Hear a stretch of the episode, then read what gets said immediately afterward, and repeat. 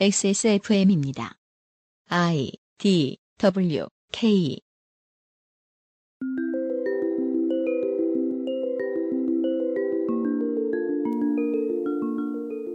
알았던 듯 몰랐던 루포. 기묘한 이야기.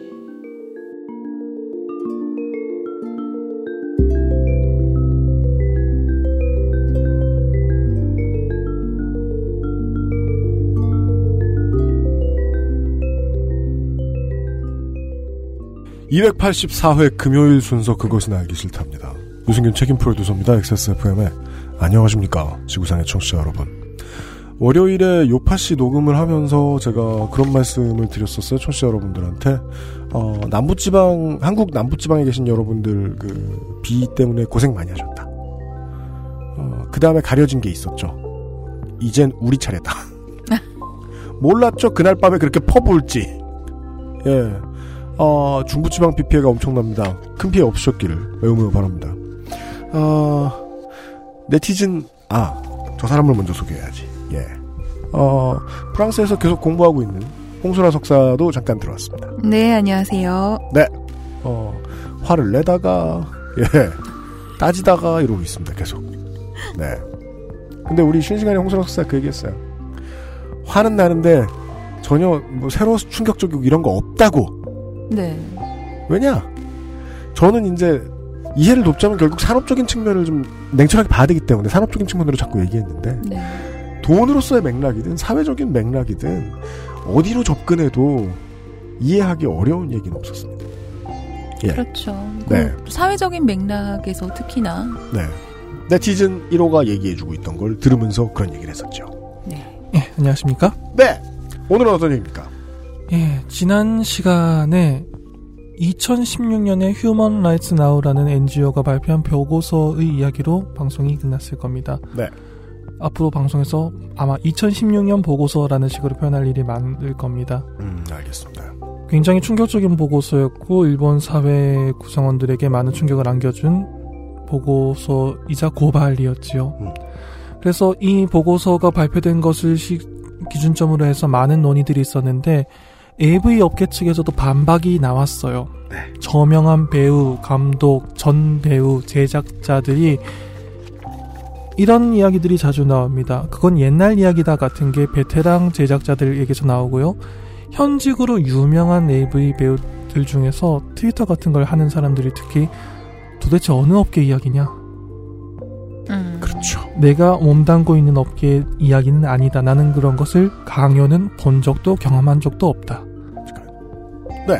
업계도 혹은 사회도 그랬을지 모르겠습니다만 반대 의견이 나오게 되어 그렇죠. 있습니다. 네. 그 얘기부터 시작을 하도록 하겠습니다. 오늘. 예.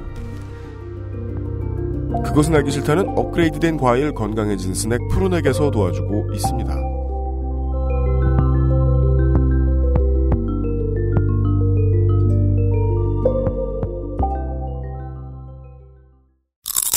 튀기지 않았다. 굽지 않았다. 볶지 않았다. 얼리지 않았다. 원적에선 복합 건조로 만들어낸 과일 그 이상의 맛. 오감 만족 과일 스낵 푸르넥. 아이스케어와 함께 나 혼자 산다. 1인 가구 첫 번째 선택. 아이스케어 프리미엄 폴더 매트. 네, 우리 덕질인이 가장 좋아하는 제품입니다. 네. 푸르넥. 푸르넥. 녹음 전에 맨날 야금야금 먹고. 그렇습니다. 그래서 그리고서 이상한 소리 내고 푸르넥 그 가끔 샘플 오면 다 덕질인이 먹는다. 네. 예. 어, 이번 추석 선물 세트를 준비했습니다. 음. 여러 가지 세트가 있는데요. 네. 여섯 가지 세트로 구성이 되어 있습니다. 음. 네, 가장 저렴한 거는 22,500원이고요. 음. 세트 6번으로 가면은 약간 배보다 배꼽이 커지는 느낌으로 네. 표고버섯을 드려요. 우리 지금 저 음향기기 섹션에서 블루투스 이어폰 드리는 거 있잖아요. 네. 20, 그것도 20만 원짜리잖아요. 참네. 뭐야 이게. 네. 어, 고급 제주산 포겨버, 고급, 고급 제주산 폭, 표고버섯 고급 제주산 표고버섯 세트가 나가요. 오, 오, 이거 아니 뭐 윤세민 입장에서 이렇게 새로울 것도 없는데 왜 이렇게 한심하냐 오늘. 고급 제주산 표고버섯 세트가 나가요. 네, 그게 6번 세트고요. 네. 총 이제 6가지 세트가 있습니다. 그 중에 네. 이 과즙도 있는데요. 아 과즙, 과즙 네, 좋죠. 이거 진짜 맛있어요. 과즙 좋죠. 네. 네. 아 근데 과즙도 메이커에 따라서 맛없는 것도 있어. 네. 그것 때문에 너무 섭섭했어요. 네. 근데 그냥 제주도 딱- 제가 딱 한 번 갔을 때 그냥 길거리에서 산 거 있었거든요. 네. 되게 맛있었던 기억이 나는데 아 좀 메이커 좀 적어놓을 걸. 아무튼 과즙도 줘요? 네, 이 네. 은가비 과즙도 저희 사무실에 있어가지고 네, 맞아요. 저희가 먹어봤는데 네. 그 저희 사무실에 미팅 왔던 손님분 중 한 분이 네. 이 과즙을 너무 많이 드셔가지고 아 그랬어요? 그래서 우리가 전부 다 약간 좀 서로 뻘쭘했던 손님들 과즙 있을 때는 되게 많이 집어먹고 갔었어요. 예. 네. 저는 처음에 그 저 윤소라 성우께서 제주도 놀러 가셨다가 돌아오실 때 사오셔가지고 과즙을 처음 먹어봤어요. 2년 전에. 아, 네. 예, 이렇게 대단한 건지 몰랐어요. 네, 이 과즙 굉장히 맛있습니다. 예, 아니 뭐 여행까지 가셔가지고 돌아오셔서 갖다 주는 게 뻥튀기냐 이렇게 생각했는데 아무튼 과즙이 문제가 아닙니다 지금. 네, 네. 추석 선물 세트 여섯 네. 가지로 구성이 되어 있으니까 한번 와서 살펴보시기 바랍니다. 꽤 많이 퍼주는 것 같습니다. 어, 제주산 표고버섯이 필요하신 분은 그냥 덤으로 푸른액 받는다 생각하고 사셨대요. 네, 그 표고버섯은 또 따로 금색 보자기에 사서 드려요. 뭘 사신 건지. 네. 유통업의 세계는 참 묘합니다. 예, 비쌀 땐 또 이상하게 비싸다가 껴줄 땐 엄청 껴줘요. 예. 추석 선물 세트 있고요.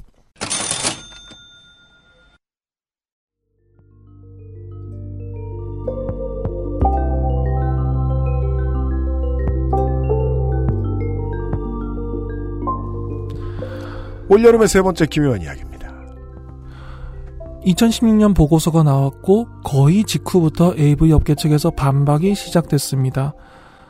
가장 먼저 나온 건 그거였어요. 우리 그런 업계 아니다. 나 그런 거 내가 그 업계 현직에 있는 사람인데 그런 것은 본 적도 들은 적도 없다. 음, 난 그런 사람 아니다. 뭐 이런 거죠. 혹은 베테랑들 중에서는 옛날에는 있었지만 지금이 어떤 시대냐. 지난 시간에도 나온 말이죠. 음. 지금 때가 어느 때인데 우리는 그렇지 않다. 지금은 그렇지 않다. 많이 지난 세월 정말 클린해졌다. 그리고 이 말을 뒷받침할 수 있을 만한 것들도 많이 있었어요. 일본은 AV 여배우들이 자서전을 내는 일이 비- 빈번한 것까지는 아니지만 어느 정도의 빈도로 있습니다. 정말 난 이게 천직이라고 생각해서 20세가 되자마자 촬영을 했다라고 하는 사람도 있고요. 음. 그렇죠. 그럼요.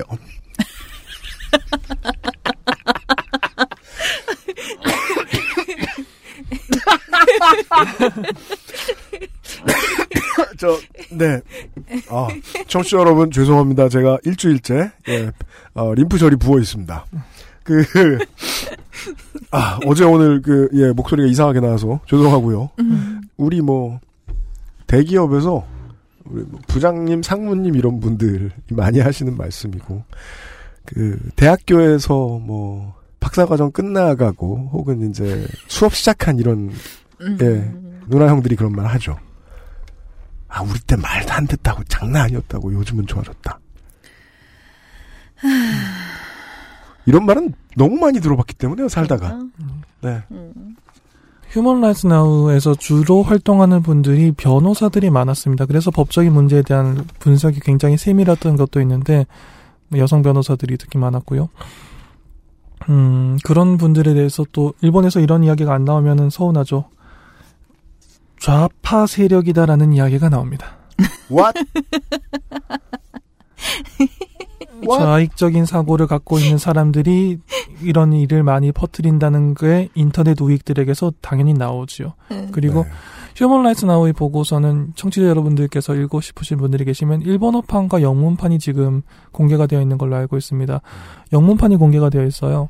그래서 세계적으로도 이 문제가 많이 발신이 되었고 2016년 당시의 보고를 찾아보시면 보도를 찾아보시면 외신들도 이 문제를 많이 보도를 했습니다. 음.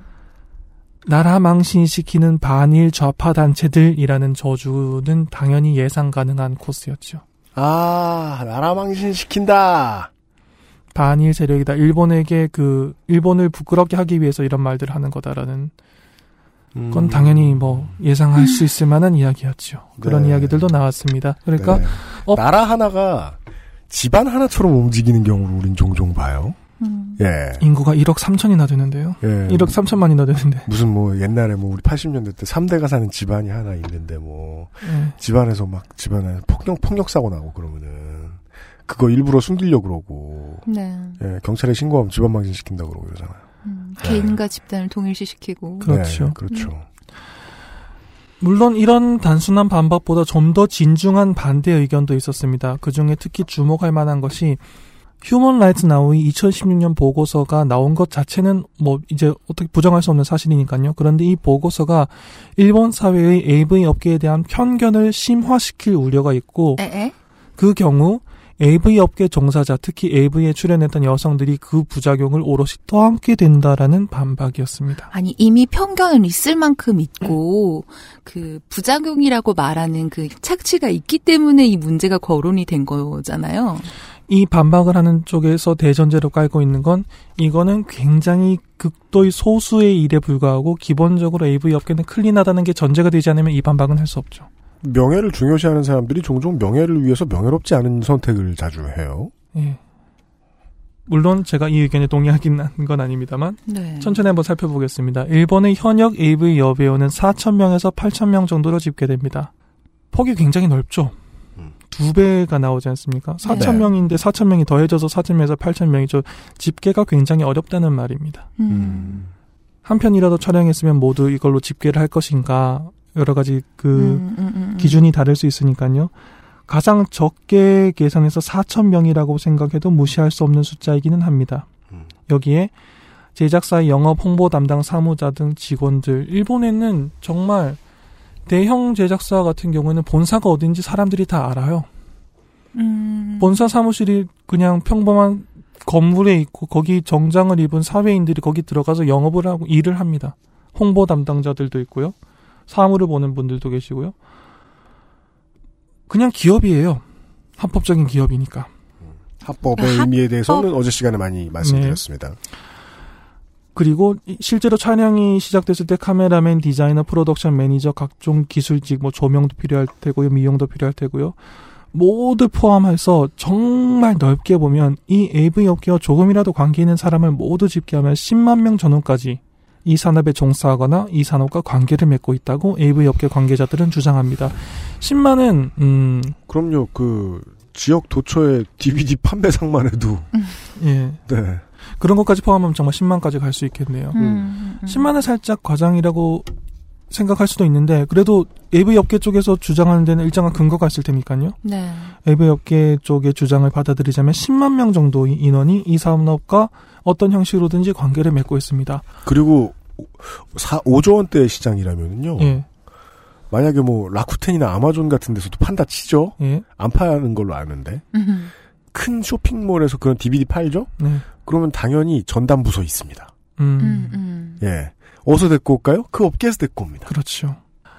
이들 전원을 10만 명을 혹은 그 이상 되는 인원들을 전원 범죄자 단체 집단 혹은 범죄자 집단의 front 기업으로 몰아간다면 사회적인 역효과가 발생한다는 주장까지는 논리적으로 이해할 수 있어요. 예를 들어서 사회가 그 직종에 대해서 편견을 가지면 한 번 그 직종에 종사하던 사람은 다른 산업으로 전직이 힘들어집니다. 그런 상황에 놓일수록 그 업계는 폐쇄적으로 변하고 그 업계에서 좀 더 지위가 강한 사람들이 지위가 약한 사람한테 이런 협박을 할 수 있는 거예요.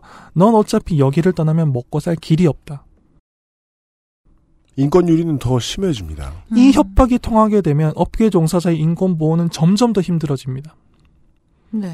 그렇기 때문에 10만 명을 범죄자 예비군 취급하면 그중 적어도 수백에서 수천은 정말로 길을 잘못 들 수도 있다는 주장은 무조건 수긍하기는 어렵지만 쉽게 무시하기도 힘들어요. 그렇습니다. 범죄자 집단의 front 기업이라는 게 그 일본의 조직 폭력 집단이 폭력 집단이 외부에 보이는 합법 사업으로 이 일을 하는 경우가 과거에 많이 있었기 때문에 음. front 기업이라는 표현을 쓰는 건데 아, 네. 그런 식으로 몰아가게 돼서 사람들을 너희들은 범법자다 나쁜 놈들이다 나- 이런 식으로 몰아가면은 그런 편견이 강해지면 강해질수록 이 사람들이 다른 일을 하기 어려워지고 그러면 그 내부에서 점점 더 인권 착- 착취가 심해질 거라는 지적은 모든 맥- 맥락이 어쨌든지 간에 일단 논리적으로 수긍할 점은 있죠. 네. AV 문, 업계의 문제점을 지적하는 측에서도 이 산업과 관련된 사람을 전원을 일본 사회 전체가 배제해야 된다고 생각하진 않을 거예요. 그렇죠. 한편으로는 어떤 규제로도 이 산업을 완전히 없앨 수는 없을 것이라는 현실론도 분명히 존재합니다. 두 분께 여쭤보고 싶은데 인류는 포르노를 완전히 없앨 수 있을까요? 저는 아니라고 생각. 제가 어. 아까 우리 녹음 전에 같은 질문을 네티즌 이렇게서 하셨을 때 음. 그 대답을 하고서 이 말을 방송에서 할 수 있을까 생각했는데 못할 것도 없을 것 같아요. 그 사람이 저 마음이 곤궁하고 헐벗었다는 느낌이 들 때 미디어는 어, 요리 프로를 엄청 띄우고 그것은 실로 효과가 있습니다. 예. 예. 저는 그 비슷한 원리로 어, 섹스와 관련된 문화 콘텐츠들은 꾸준히 소비될 거라고 보는 거예요. 음. 예. 저도 동의해요. 네. 자, 인류가 이것을 없앨 수 있을 것이냐 없을 것이냐라는 문- 질문이 하나 있습니다. 세상에는 없앨 수 있고 그렇기 때문에 없애야 된다라고 주장하는 사람도 있어요. 인류는 포르노라는 걸 이 지구상에서 없애야 된다라고요. 그런데 그게 현실적이지 않다라고 한번 생각을 해봅시다. 음. 현실적이지 않지만 그것을 추구해야 된다고는 생각하세요? 인류는 포르노를 지구상에서 없애기 위해 노력해야 된다. 그것이 인간다운 길이다라고 생각하시나요? 그러니까 포르노 자체를 부정적이라고 보느냐라는 질문인 거죠, 결국은. 그렇게도 볼 수 있죠. 예. 이게 줄어드는 세상을 만들어야 된다고는 생각하죠. 이게 좀 덜 필요한. 예. 마치 요리 프로가 이렇게 많은 건 안 좋다는 느낌이 살짝 들 때처럼 그런 것처럼 말입니다. 한 국가가 1년에 2만 작품을 만들 필요는 없는 온 국민이 지금 다 저 집 맛집 가서 줄 서 있어야 되나? 예. 예. 그 소외감을 느껴가면서 우리가 의식주, 그러니까 기본적인 생활의 욕구를 다 동일하게 채워? 살짝 시겁하긴 하죠. 네. 소비는 해야겠지만, 너무 많은 소비는 좋지 않으니까요. 하지만 그것을 완전히 없앨 수는 없다라는 게 어느 정도 전제로 깔린다고 생각하면 완전히 없앨 수 없을 것이고 없앨 수 없다고 하더라도 도덕적으로 없애는 걸 완전히 없애는 걸 추구하지 못한다고 한다면 지구상에 포르노라는 건 있을 거예요. 그러면 이걸 합법화해야 되지 않아요? 법의 그 규제 안에 집어넣어야 되지 않아요? 사회의 어떤 규범 안에 넣어야 되지 않느냐라는 논의는 당연히 거기서 따라 나올 수 있지요. 그렇습니다. 완벽하게 제거할 수 없다면 법이 엄격하게 규제해서 법이 이걸 너무 엄격하게 이걸 쫓아내기 시작하면 산업 자체가 언더그라운드로 숨어 들어가서 질이 더욱 나빠지고 관계자들의 인권은 더욱 침해당하는 악순환이 생기게 되죠. 포르노가 법으로 금지되어 있는 한국에서 한국에서 이걸 어떻게 표현해야 되나요? 한국산이라고 해야 되나요? 한국에서 이른바 한국산으로 말해야 되나요? 그 영상물들이 거의 모두 100%에 거의 가깝게 범죄의 결과물이 되어버린 지금 현실을 돌아볼 필요가 있죠. 한국에서 포르노는 범죄입니다. 네. 금지되어 있어요. 네. 그래서 그게 없어졌나요? 아니죠. 언더그라운드로 숨어 들어가서 더 안 좋게 나여버렸죠. 그렇죠. 음. 거의 영상물을 가지고 있는 것 자체가 범죄인 것밖에 없게 되어버렸지 않습니까?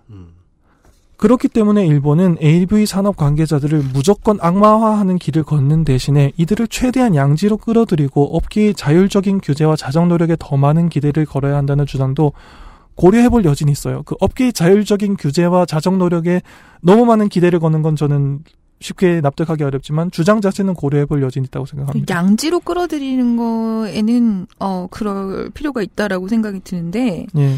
지금까지 보여왔던 업계의 행태가 이들에게 맡기 자율적으로 맡기는 게 과연 합리적일까라는 생각은 좀 드네요. 바로 그거예요. 이 주장을 뒷받침하기 위해서는 AV 업계 내부에서 자정을 위한 어떤 시그널을 사회에 줬어야 되는데 2010년 보고서가 나오고 난 다음에 저명한 AV 배우, 전직 배우, 저명한 감독 제작사들이 나온 첫 발언이 우리 업계 그렇지 않다라는 건 자정 능력이 있을 거라는 기대를 굉장히 많이 갉아먹어 버렸죠. 네. 그렇죠. 자정 능력이 있는 업계, 자정 능력이 있는 단체는 그렇게 반응하지 않아요. 내부 고발이 나왔을 때. 음. 자정을 하겠다는 소리를 하고도 피해자 고소하는 사례를 지난주에 저희가 설명을 해드린 적이 있는데 그렇지요. 여기는 심지어는 아예 개전의 정도 하나도 안 보였다. 그건 과거의 이야기다. 지금의 우리는 다르다. 우리는 그런 것은 본 적도 들은 적도 없다. 딱 못된 군대선임 같은 소리 하고 있어요. 네. 매우 안타까운 일이었어요. 음. 이렇게 시작하면 자정을 이 업계에 자정을 맡기자라는 말은 당연히 그냥 두자. 음, 그렇죠. 방치하겠다는 말과 별 다른 말이 아니게 되지요. 자, 2016년 보고서가 나온 직후의 일- AV 업계의 반박을 두 가지로 해석해 볼 수 있어요. 첫 번째, 우선 정말로 이런 현실과는 전혀 상관없는 이른바 clean한 제작사, clean한 프로덕션, clean한 현장에서만 일한 AV 관계자들이 실제로 있으며 이들이 업계 최고봉에 서 있을 경우요.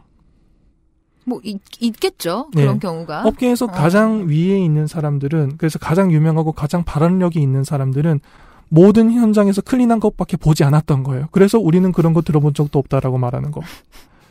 가능성이 있죠. 과학적인 접근입니다. 뭐, 예. 네. 일단 그 실험군은 필요합니다. 예. 네. 만약에 그렇다고 하더라도 이 발언을 한 사람들이 실제로 AV 업계에서 일을 하는 동안 데뷔해서 현재까지 있는 동안 모든 과정에서 그런 걸 단 한 번도 보지 못했다고 하더라도 그런 식으로 첫 반응을 보이는 것은 사려 깊은 반응이라고는 하기 어려웠어요. 네. 자정을 요구하는 사회의 입장에서는 역산을 해봐도 이상한 소린 거예요. 이렇게. 예. AV 산업으로 국한하지 않더라도 동일 산업 내에서 동일 직종에 종사하는 사람들이 똑같은 업계에서 똑같은 일을 하고 있더라도 처지에 따라서 입장은 다를 수밖에 없습니다. 그럴수록 동종 업계에서 남보다 우위에 있는 사람은 남보다 편한 자리에 있는 사람은 남보다 높은 자리에 있는 사람은 쉽게 우리는 괜찮다라고 말하면 안 됩니다. 그건 굉장히 위험한 일이에요. 그렇죠. 소설로 매해 수백억을 버는 작가가 작가는 세상에서 가장 행복한 직업인데 왜 국가와 사회의 보호를 필요로 하는가라고 말해버리면 음. 한 달 수십만 원으로 생활하는 작가가 발언할 길이 없는 거예요. 차라리 나는 괜찮다라고 말하던가요. 우리는 괜찮다라고 말하는 건 굉장히 위험한 일이라고 생각합니다. 어제 야구 얘기했는데 그래서 그게 제가 그 한국의 프로야구 선수협에 가장 열심히 바라는 거거든요. 저 슈퍼스타들 베테랑들이 먼저 나서서 최저임금 인상을 좀 부르짖어야 되는데 그렇죠. 예. 음. 이게 그 AV 업계의 반응의 첫 번째 반응을 선해했을 때의 생각이죠. 사려 깊지 않았다.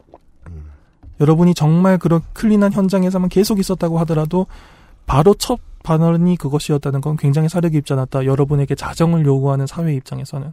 음. 잠깐, 나 갑자기 우리 지도 교수님 생각났어. 왜요?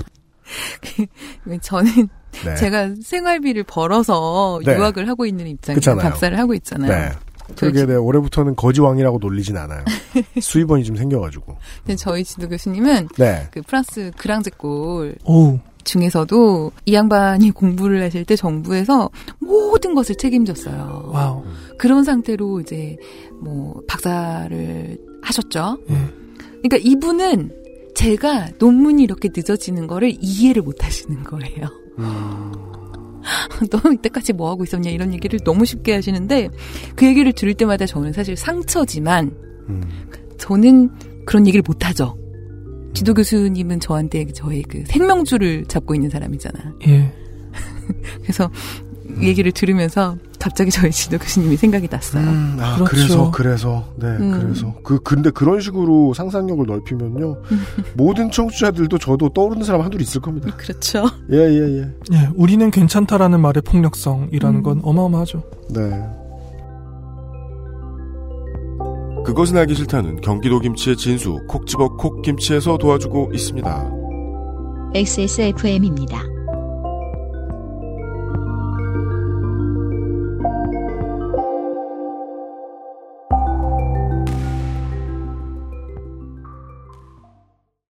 콕 집어 콕. 믿어도 되는 김치를 찾을 땐 콕 집어 콕. 햇서 빙진 김치 재료부터 공정 유통까지 안심. 직접 구매한 재료로 만드니까요. 그러니까 김치가 생각날 땐 콕 집어 콕. 누구에게나 있지는 않습니다. 누구에게나 필요한 존재지만요. 당신을 위험으로부터 지켜주지는 못합니다. 하지만 당신이 스스로를 지킬 때 큰 도움이 됩니다. 거짓말을 하지 않습니다. 그래서 당신, 그리고 주변에 모르는 사람들도 지켜줄 수 있습니다. 곁에 있는 것만으로도 당신은 든든해집니다. 나는 당신의 블랙박스입니다. 당신 그리고 타인의 삶을 지켜주세요. 엑세스몰에서부터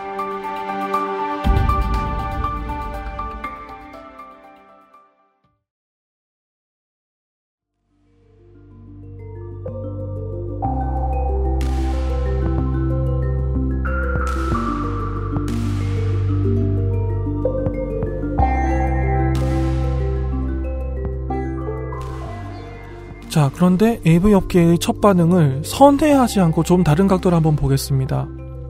다른 한편으로 생각하면 이걸 조금 표현이 뭐랄까 날카로울지도 모릅니다만 업계를 지키기 위한 침묵의 카르텔을 우려해 볼 수 있죠. 음. 그럼요. 2016년 5월에 일본의 한 저널리스트가 바로 이 지점을 이 점을 지적하면서 중대한 의문을 제시합니다. 업계를 지키기 위해서 마음에 없는 말을 하는 것 정도는 이해하려면 이해할 수 있어요. 그런 식으로 사고가 돌아갈 수밖에 없는 상황이라는 게 개인이 그런 입장에 처할 수 있으니까요. 그러나 나는 그건 본 적도 들은 적도 없다라는 건 지나친 기만 아니냐라는 거죠. 이유는 간단합니다. 일본의 매우 저명한 전 AV 배우 이 방송에 지난 어제 방송에 intro에서 나왔던 분이죠. 아사미 유마라는 AV 배우가 2014년에 자서전을 썼어요. 2014년에. 음. 이 자서전에 자신이 AV 업계에 데뷔한 이유를 촬영을 강요당하기 때문이라고 적어놨단 말입니다. 어. 이 양반은 그 자서전을 내고 이듬해에 은퇴 선언을 했습니다. 이 배우는 그라비아 즉 수영복 등을 입고 화보 촬영을 하는 일을 하고 있었는데 일을 그만두고 싶다고 말하자 소속사 사장이 계약을 했으니까 그만둘 수 없다. 여기서도 계약이란 음, 말이 음, 나오죠. 음, 음. 계약을 했으니까 그만둘 수 없다라고 대답을 했다고 해요. 자신은 이 사람이 도쿄 출신이 아닌데 도쿄를 떠나 고향으로 돌아가고 싶다고 하자 무슨 말이냐 AV를 찍지 않으면 넌 그만둘 수 없다라고 그 자리에서 마치 이 배우가 비상식적인 말을 하는 것처럼 받아쳤다고 합니다. 음. 무슨 말이냐 도대체. 넌 이걸 찍지 않으면 그만둘 수 없다. 동의하는 의사를 표시하지 않으면 그 자리에서 벗어날 수 없다는 분위기 속에서 강요가 이어졌고 결국 이 사람이 울는데 눈물을 보이는데 뭘 울고 있냐는 핀잔이 돌아왔다고 합니다. 계속해서 이제 강압적인 말을 한 거죠. 네. 결국 AV 출연을 할 수밖에 없었고 업계에서 최고의 위치에 올라서 누구도 이 사람에게 이런저런 지시를 할 수 없게 된 2014년에 자서전에 내서 과거사를 고백한 겁니다. 이건 뭐 무슨 글래디에이터도 아니고. 이 아사미 유마라는 전직 AV 배우는 2005년에 데뷔했어요. 마츠이 히데키가 한 시- 스포츠 신문과 농담을 주고받기 2년 전입니다. 그리고 2005년은 절대로 그렇게 오래된 과거도 아닙니다. 이 사람을 모르는 사람은 업계에 없으니까요. 2014년에 출판물이 나왔고요. 우리는 그런 업계가 아니며 그런 건 들은 적도 본 적도 없다는 누가 봐도 지나친 기만이에요. 네. 이 자서전은 도쿄지방재판소의 판결이 나오기 1년 전에 출판됐습니다. 네. 이것은 업계 사람들이 이렇게 말한 것도 기만이고, 그 주변을 맴돌고 있던 칼럼니스트나 기자들이 이제야 말한 것도 기만이고. 그러니까 이 책이 나왔을 때도 이 사건 그러니까 이 배우가 데뷔한 사건에 대해서 그 누구도 주목하지 않았던 건가요? 얘기하지 않았던 거죠? 음. 함구한 거죠? 그러니까 계약을 했으니까 그만둘 수 없다는 말을 들었고 강요를 오랜 시간 당했고 그래서 하기 싫었지만 결국 AV를 찍을 수밖에 없었다는 이게 자서전이기 때문에 법정에서 판결문으로 확인된 사실이 아니니까요. 자서전이기 그, 네. 때문에 이 사람의 주장이긴 합니다. 하지만 이 사람이 이렇게 주장했을 때 그것에 대해서 반박을 한다거나 문제 제기가 된다거나 그게 사회적으로 반향을 일으켜서 2016년 보고서가 나오기 전에 이 자서전 때문에 2014년에 무브먼트가 나오거나 그러진 않았어요. 일본 독자들에게 충격적이지 않았다라는 거죠. 그렇죠. 게다가 이런 식의 자- 내용이 있는 자서전은 이 한 권 밖에 없는 것도 아닙니다. 그럴 것 같다라고 그럴 거라고 은연중에 알고 있었던 게 아닐까라는 생각이 갑자기 들어서요. 그런 아니, 아니긴 맞죠. 예, 그런 생각을 강하게 할 수밖에 없죠. 왜냐하면은 아, 전 지난번에도 말씀드렸습니다만 일본은 AV 여배우들이 자서전을 내는 경우가 꽤 있어요. 꽤 있어요. 그런 걸 찾아보면 이런 사례들이 간혹 보입니다. 네. 이그 저널리스트가 강조를 하기도 했고요. 그런 현실 속에서 우리는 그런 업계가 아니다라고 해버리면 자 음. 여러분에게 자정을 맡기겠습니다라고 결론이 나오긴 굉장히 힘들어지죠. 네. 네. 그리고 이 지적은 다른 중요한 사실도 유추할 수 있게 합니다. 이렇게 업계 전체가 우리는 그런 것은 강요는 본 적도 들은 적도 없다라고 한 목소리로 반박을 했다는 사실은 다시 생각하면 업계 전체가 이런 현실을 최소한 어느 정도는 알고 있었고 공유하고 있었으며 이런 사실이 세상에 공개되는 것을 두려워하고 있지 않았겠느냐라는 유추를 할 수 있게 하지요. 네. 동일한 이해관계를 가지고 있는 어떤 집단이 그 하나의 정신체를 공유하고 있듯이 한꺼번에 반응하는 때가 있어요. 예. 네. 우리 집단에는 그런 일은 없다라고 말하는 거. 네. 그렇게 유추를 해보면 2015년의 도쿄지방재판소의 판결이 1심에서 끝난 이유도 다시 생각해 볼 수 있죠. 물론 이렇게 말할 수 있어요. 뭐 소송 비용을 부담하기 더 어려웠을 수도 있고 그 회사 자체가 이상 사업을 할 수 없기 때문에 말을 많이 만들 수 있지만 이런 식으로도 생각해 볼 수 있습니다. 이건 가능성입니다. 음. 1심의 판결의 논리가 굉장히 정교했어요. 탄탄했어요. 이건 고용 계약이라고 하는 게 음. 2심에서 뒤집기 힘들 정도로 판결문이 깔끔하게 나와 있었습니다. 이렇게 생각해 볼 수도 있죠. 이걸 2심, 3심으로 해서 최고재판소까지 가면 확립된 판결이 되어버려요. 판례가 된다. 판례가 되어버려요. 그래서 판례가 네. 되어버려요. 이게 확립된 판례가 되면 앞으로 동일한 일을 하기 어려워진 업체가 많을 거라는 계산을 했지 않았겠냐라는 유추도 업계가 붕괴된다. 시스템을 바꿔야 되는 거죠. 할수 음. 있지요. 그렇다면은 1심에서 멈추는 게 가장 안전한 길이죠. 아. 이건 그냥 유추입니다. 네. 이렇게 2016년 보고서가 나온 뒤에 일본은 결국 두 부류로 크게 나눠서 경악을 공유하게 됩니다. 음. 현실을 알고 있던 사람들은 이것이 밝혀진 것에 놀랐고요. 현실을 모르던 사람들은 현실이 너무 끔찍한 것에 놀랐어요. 에. 그랬는데 그 다음이 또 있습니다. 현실을 모르던 사람들이 끔찍한 현실에 놀랐어요. 그러자 현실을 알고 있던 사람들이 현실을 모르고 있던 사람들이 저렇게 나이브할 수 있다니라면서 경악을 해요. 음. 네. 그렇게 우리가 나이브 하다는 식으로 경악하는 그 사람들을 보면서 처음 끔찍한 현실에 놀랐던 사람들은 너희들은 그럼 이걸 알면서 침묵하고 있었냐라고 놀랍니다.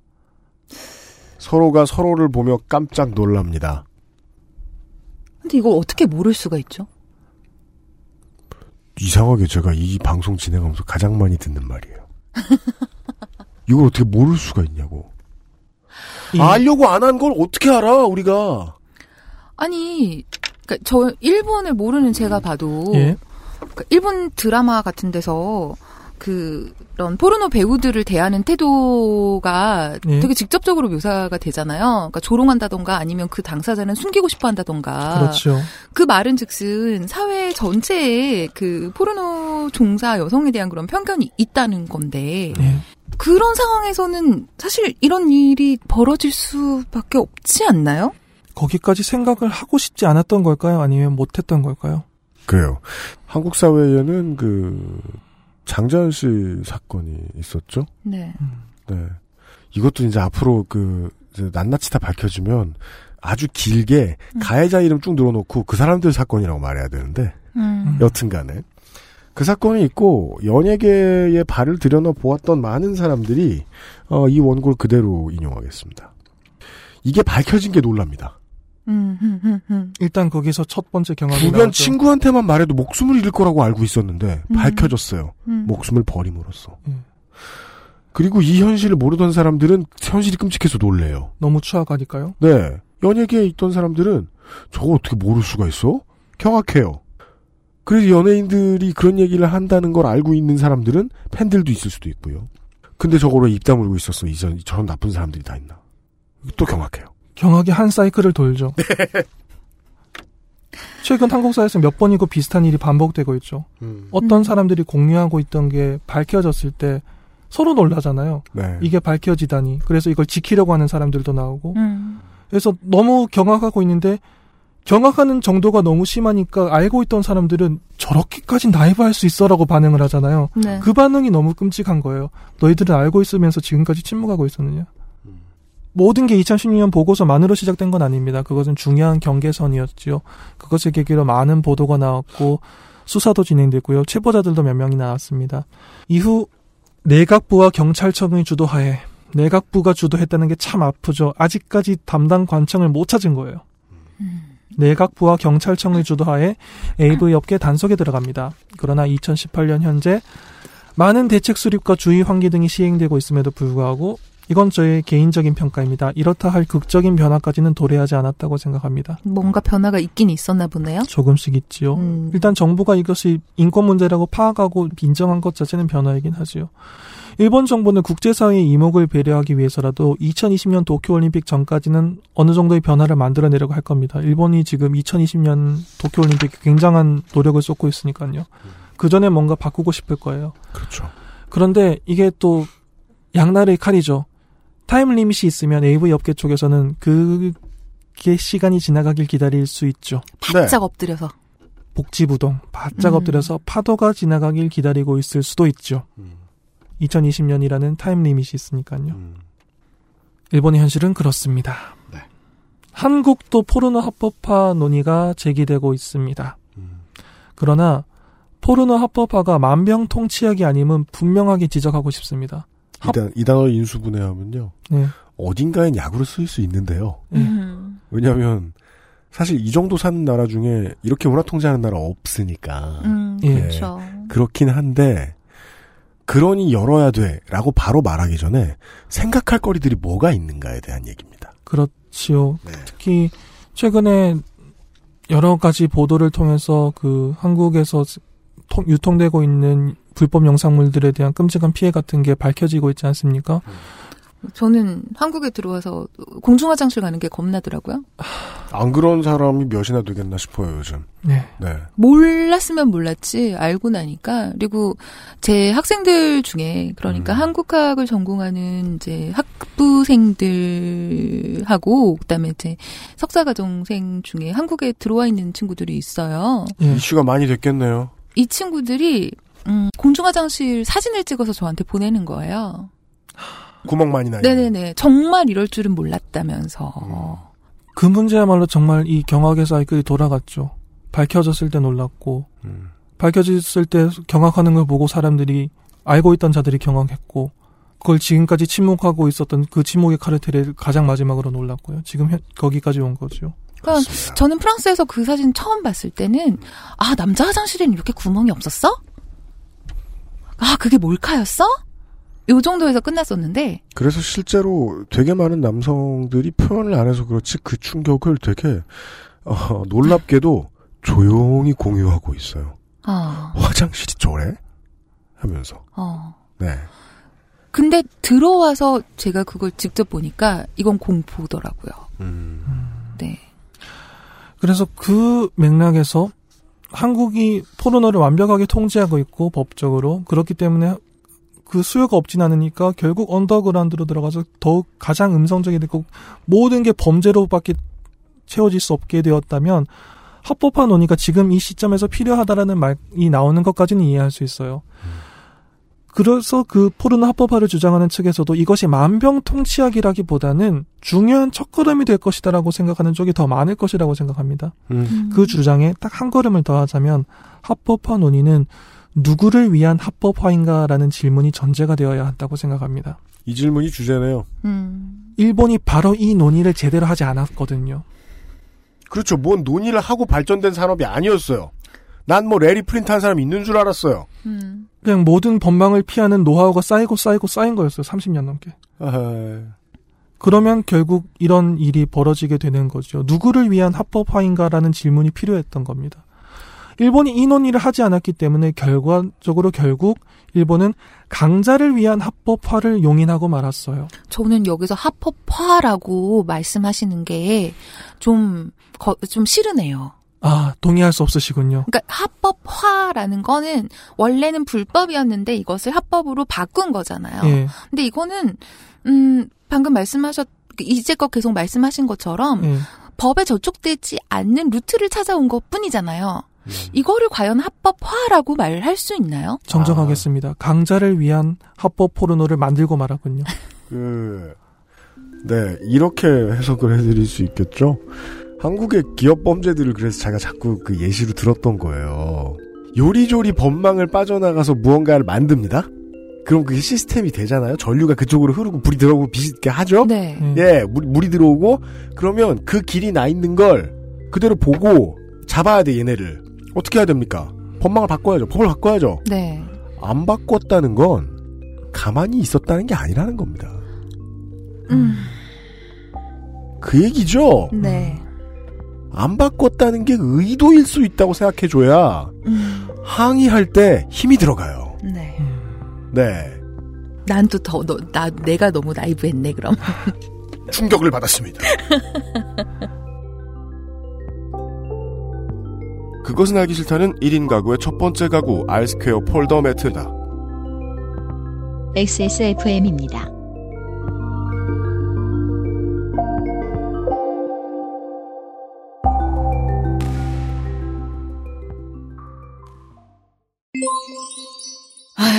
니는 허구한 날 나가지도 않고 하루 종일 맨바닥에 뒹굴뒹굴 대체 어쩌려고 그랴?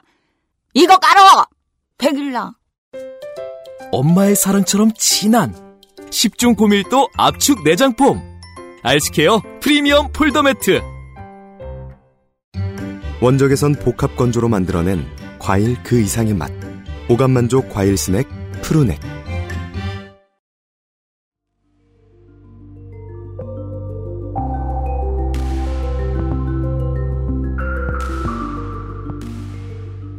일본의 합법 포르노는 포르노를 보는 사람과 이것으로 돈을 버는 사람을 위한 합법화였어요. 그렇죠. 보는 사람과 돈을 버는 사람. 2007년에 저명한 야구 선수가 AV를 소재로 농담을 할 수 있었던 일본은 포르노 시청을 양지로 끌어올리는데 분명히 성공했었어요. 이건 부정할 수 없어요. 포르노 시청을요. 시청을요. 음. 보는 사람, 시청하는 사람, 돈을 버는 사람 모두가 웃으면서 행복할 수 있었어요. 그런데 정작 가장 많은 고통을 받는 나이 어린 여성들은 이 모든 합법 포르노라는 허울 좋은 단어의 과정 속에서 가장 낮은 곳으로 치워지고 지워졌어요. 소비되고 버려졌어요. 그들 희생에 의해서 포르노가 합법적으로 유통되기 시작한 대가를 앞으로 일본이 치러야 될 거고 그 독을 빼내기 위해서 일본이 앞으로 지불해야 될 비용과 시간은 어마어마할 겁니다. 결국 이 논의를 하지 않고 합법화가 되어버리면 범주화가 과하다고 생각할 수 있지만 이렇게 말할 수밖에 없겠네요. 보는 남자들을 위한 합법화가 되는 거죠.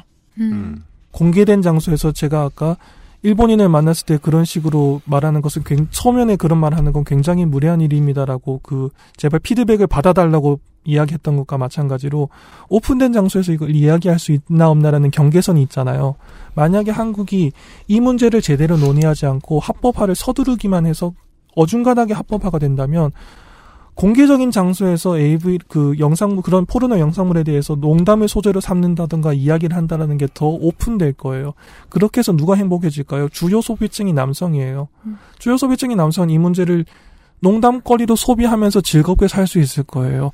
그 농담거리로 소비되면서 즐겁게 살 수 있는 것을 위해서 누가 희생되는지를 생각하지 않는다면 결국 이런 희생이 반복되는 거죠. 그건 솔직히 합법화라고도 볼 수 없죠. 누구의 희생 위해서 그런 식의 권리가 보장되는 게 사회 전체에 대해서 위를 위해서 절대로 이득이 아니니까요. 네. 인권 개념이 없던 시절에 스포츠는 패자를 죽였습니다. 엔터테인먼트였죠. 한국이 일본의 실패를 반복하지 않기를 바랍니다. 현재처럼 아, 또.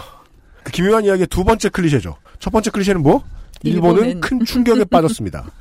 2번은 한국은 그 실패를 반복하지 않길 바랍니다. 네. 정말 그렇게 생각해요. 현재처럼 포르노를 불법의 영역에 계속 둔다면 그건 그거대로 대응책이 필요할 겁니다. 지금 이 현실이 올바르다고 생각하는 사람은 한 명도 없다고 믿고 싶어요. 우리가 이원철 오즈메이커하고 얘기했는데요. 어, 도박 같은 거 있잖아요. 막기 네. 힘든 거. 아, 불법으로 두면 둘수록 불법성을 유지하기 위해서 더 열심히 노력해야 돼요. 법제도 안에서. 음. 더 많이 잡아들이고 더 많이 벌 줘야 돼요. 예. 손이 더 많이 갑니다.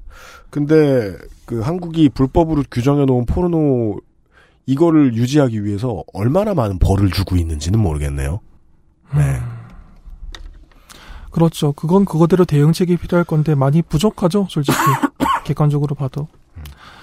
이 상황을 타개하기 위해서 만약에 합법화를 생각한다면 그 합법화가 강자를 위한 합법화가 되는 것은 절대로 막아야 됩니다. 그 산업에서 가장 약한 위치에 있는 사람들의 권리를 보장하지 않고 그들을 제외한 모두가 행복해지는 합법화의 길을 거둔다면 일본이 오늘날 국제사회에서 듣고 있는 준엄한 비난, 자국 여성을 조직적으로 노예 계약으로 몰아가는 국가라는 비난을 한국이 듣게 될지도 모르니까요. 음. 일본은 이 보고서와 이 판결을 통해서 굉장히 준엄한 질문에 직면했어요. 2015년 판결에 나온 그 여성, 20대 여성이 당한 일을 정말 간단하게 정리하면 자기가 사는 역 가까이에서 누군가에게 무슨 말을 들었고 어디에 가서 사인을 했더니 몇 년 뒤에 포르노에 출연했다가 돼요. 일본이 치안이 안전한 국가냐라는 질문까지 따라가요. 네. 그런 비판에 직면하는 일이 없기를 바랍니다. 마지막으로 한 가지 강조하고 싶은 것이 있습니다. 포르노 합법화 과정의 논의에서 일본도 앞으로 해야 되고 한국도 반드시 청산해야 되는 문제가 하나 있다고 생각합니다. 지난 두 시간을 통해서 살펴봤듯이 AV 산업은 산업이라는 말 그대로 피해자의 삶을 착취하는 과정에서 매우 조직적으로 치밀하게 이 일이 이루어졌어요. 음. 일본 AV 업계에서는 과거에 더 심각한 범죄가 벌어져서 관계자들이 무거운 아주 무거운 처벌을 받은 사례가 몇 건 있었습니다. 심각한 범죄예요? 어떤 거죠? 출연한 여배우가 굉장히 무거운 상해를 입은 아, 네. 사건이 있었습니다. 그래서 가해자가 굉장히 무거운 처벌을 받은 적도 있어요. 그런데 2016년의 보고서가 과거의 강력범죄 사건과 전혀 다른 형태의 충격을 일본 사회에 던진 것은 범죄는 일부 개인의 잔혹한 범행이죠. 그게 아니라 2016년 보고서가 고발한 건 하나의 업계가 산업이라는 관점에서 조직적으로 누군가의 삶을 갉아먹었다는 겁니다. 구조가 글러먹었다. 조금 러프한 예를 들어볼까요? 어떤 컴퓨터를 판매하는 사람이 누군가를 칼로 찔렀어요. 그거는 그 개인의 범죄지요. 그런데 컴퓨터 부품에 방사성 물질이 섞여 있어서 사람들의 건강을 누군가를 지속적으로 갉아먹고 있었다면 그 업계가 문제인 거죠. 네. 음. 시스템의 문제였던 거예요. 컴퓨터 업계를 이야기하고 싶은 게 아니라 예를 든 겁니다만. 한국도 지금 형태는 다르지만 본질적으로 유사한 문제에 직면하고 있다고 생각합니다. 그 각종 언론 보도 등을 통해서 연일 디지털 성범죄와 웹하드로 대표되는 불법 영상물 유통 문제가 거론되고 있습니다. 지금 현재 시점이에요. 현재 진행형으로. 이것도 특정 개인의 범행이라는 측면보다는 산업에 관여하고 있는 수많은 개인이 마치 일상적인 업무를 보듯이 처리하고 있는 작업들이 모이고 모여서 누군가의 삶을 갉아먹고 있다는 면에서 일본의 이 AV 촬영 강요 문제와 비슷한 점이 있다고 생각합니다. 음. 그리고 이렇게 조직적으로 누군가의 삶을 침해하는 사이클이 완성되면 거기에 참가하는 사람 한 명한 명의 책임 소재가 굉장히 불투명해져요. 이거 굉장히 무서운 일이죠. 네. 제, 제일 진짜 그게 그게 제일 지옥이죠. 어제부터 강조하고 있는 거잖아요. 일본 AV 업계는 가장 단순하게 구분해도 플레이어가 셋이나 있어요. 네. 프로덕션과 제작사가 다르고 거기 스카우터가 끼기 시작하고 이걸 인터넷으로 유통하는 플레이어는 또 다릅니다. 음. 누구를 찾아가서 어떻게 내 권리를 찾아야 될지 모르도록 만들어놔요 시스템을. 이거만큼 무서운 게 없지요. 이렇게 조직적으로 누군가의 삶을 침해하는 사이클이 완성되면 거기에 참가하는 사람 한 명한 명의 책임 소재가 굉장히 불투명해집니다.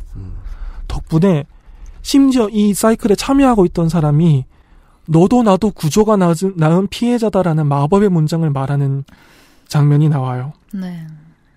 마법의 문장. 너도 나도 피해자다. 음. 일본의 AV 촬영 현장에서 그날 배우가 어떤 계약서를 썼는지 모르고 그저 일이 들어왔다. 일당이 얼마라고 했다. 그래서 나는 기술직이니까라고 생각해서 거기 가서 현장 일을 하고 있었던 현장 스태프는 AV 촬영 강요 문제는 실제로 자살한 피해자가 있는 사건입니다. 굉장히 심각한 인권 침해예요. 네. 일당을 받으러 가서 현지에서 스태프로 일하고 있었던 계약서 문제에 대해서 전혀 모르고 있던 이 사람은 누군가가 자살로 생을 마감한 이 심각한 인권 침해에 얼마나 적극적으로 부역한 사람일까요? 음. 한국의 웹하드 업체에서 매일같이 접수된 영상 삭제 요청을 그냥 월급 받고 거의 최저임금을 받고 하는 일이니까요. 타성에 젖어서 건성으로 대응하면서 영상이 다시 업로드되어도 별 관심을 보이지 않은 아마도 최저시급을 받았을 사무직 직원은 누군가는 자살로 생을 마감한 디지털 성범죄에 얼마나 적극적으로 부역한 사람일까요? 이 논의가 시작되면 제가 걱정하는 것은 이런 사람들을 방패 삼아서 실제로 책임을 져야 할 사람들이 우리 모두 관행과 구조의 피해자다라고 도피처를 만들려고 한다는 거예요. S1 사장이나 도쿄와 사장은 그러면 안 된다는 겁니다. 음. 일본 AV 촬영 강점 그러니까 그 사람 네. 그그 몇 명만 족치고 끝내자는 건 아닌데. 아니지만 구조의 문제다 구조의 문제다라고 하면 개인의 책임이 정말 마법처럼 사라져요. 음. 일본 AV 촬영 문제가 대두되자 AV 업계 측이 내놓은 반박 중에 우리 업계 종사자는 10만 명이다라는 주장이 그런 의미에서 저는 매우 상징적이라고 생각합니다. 무슨 소리야? 10만 명이든 15만 명이든 20만 명이든 간에 그 사람 전원을 파렴치한 범죄자로 몰아가는 것은 현실적이지도 않고 그럴 필요도 없고 그렇게 하면 더더욱 부작용이 많다는 주장은 저는 일리가 있다고 생각해요. 네. 방송 초반에 말씀드렸듯이. 하지만 그렇게 해서 10만 명을 반패를 삼아서 누군가의 인권 유린을 주도한 사람들이 법망을 피해 나가는 것은 절대로 있어서는 안 됩니다. 음. 그 시절엔 누구나 다 그랬다. 옛날엔 그랬다가 면죄부가 될 수는 없어요. 음. 일본 경찰이 이 문제에 관해서 앞으로도 단호한 태도를 취하길 바랍니다. 지금까지 단호한 태도를 취했다는 얘기를 예. 는 아닙니다. 네, 그죠? 한국의 경우도 마찬가지예요. 한국의 디지털 성범죄도 이런 말 있죠. 놀라운 말이죠. 음. 그렇게 엄하게 따지면 한국에 죄 없는 사람 누가 있느냐. 아이고. 네.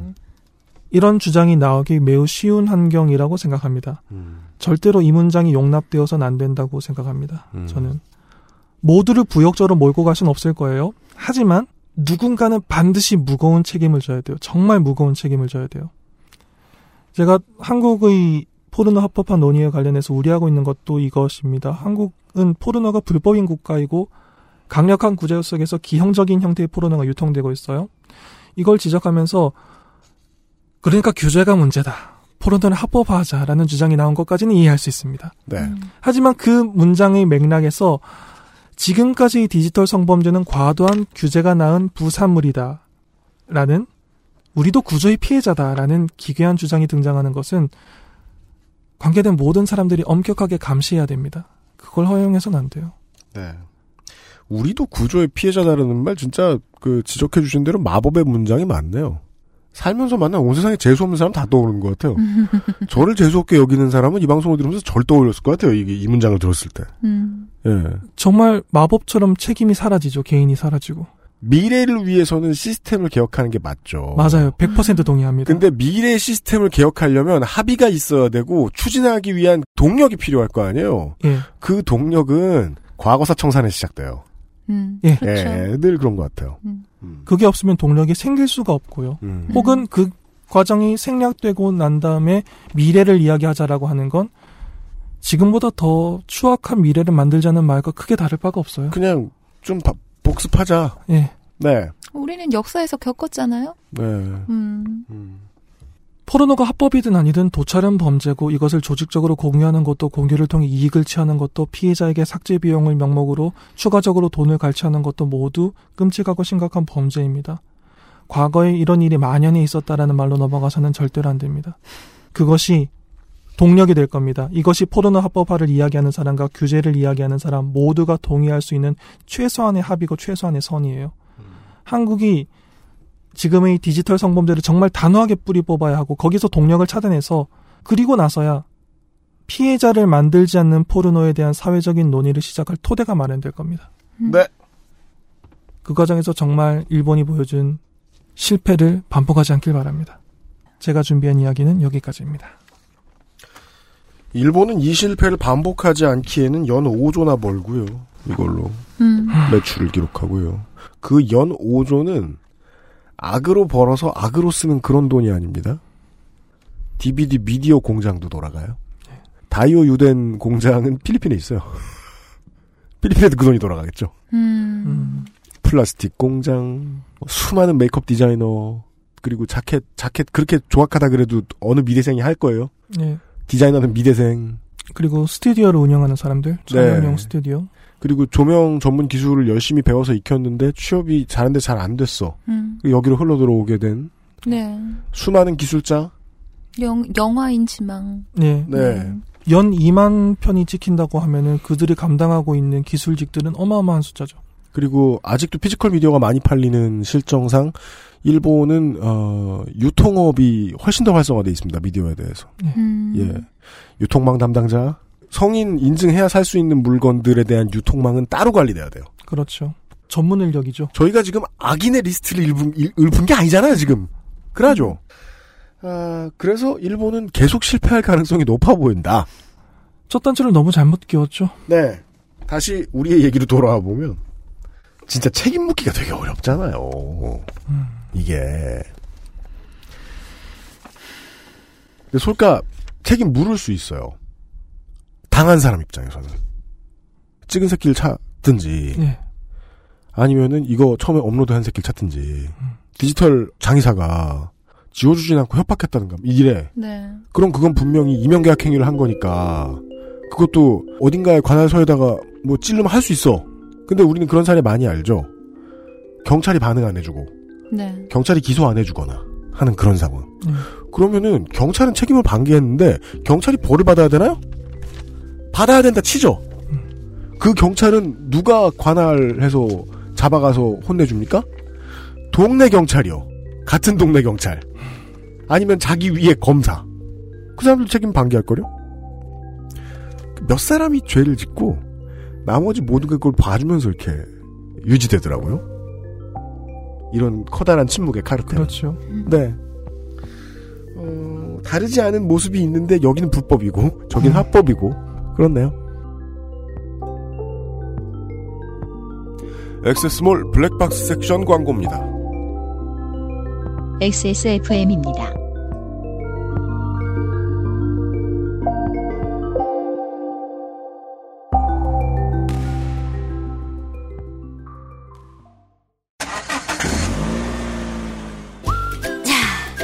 출발할까? 근데 엄마, 우리 차에도 블랙박스 있어? 지금 엑세스몰에서 다양한 블랙박스를 만나보세요. 콕 집어 콕. 좋은 원료를 쓴 김치를 만들 시간이 없을 땐 콕 집어 콕.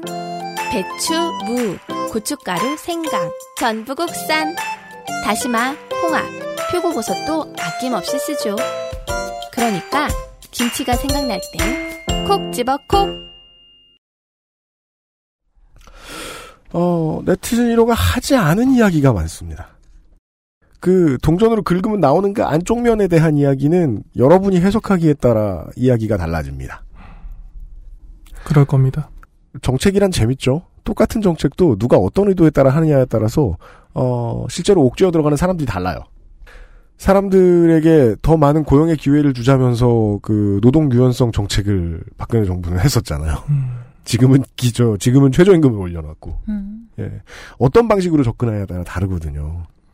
그 방식을 좀 정하실 필요가 있을 것 같습니다. 이제 모든 시민들 개개인이 다요. 일본 포르노로 얘기할 것 같으면요.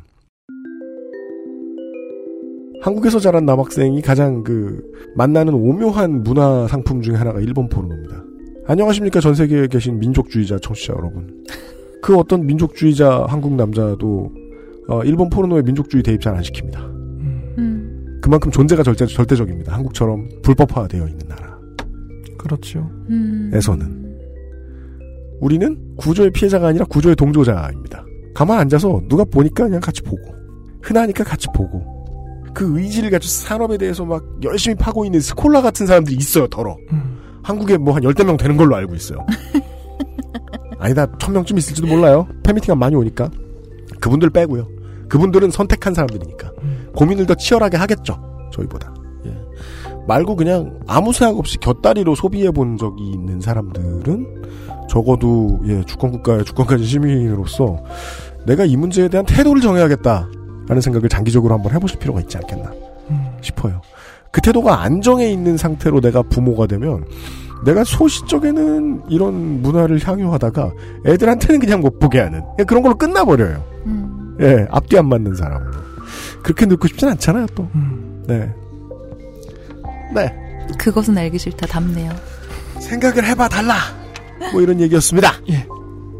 일단 정해지기로는 우리 일본 기계하고는 어, 방송하는 백색가정과는 한 시간이 더 남았는데 예. 저는 그 방송이 제일 기대됩니다. 올해는. 음. 네. 저 어, 부담을 드리고 예. 예.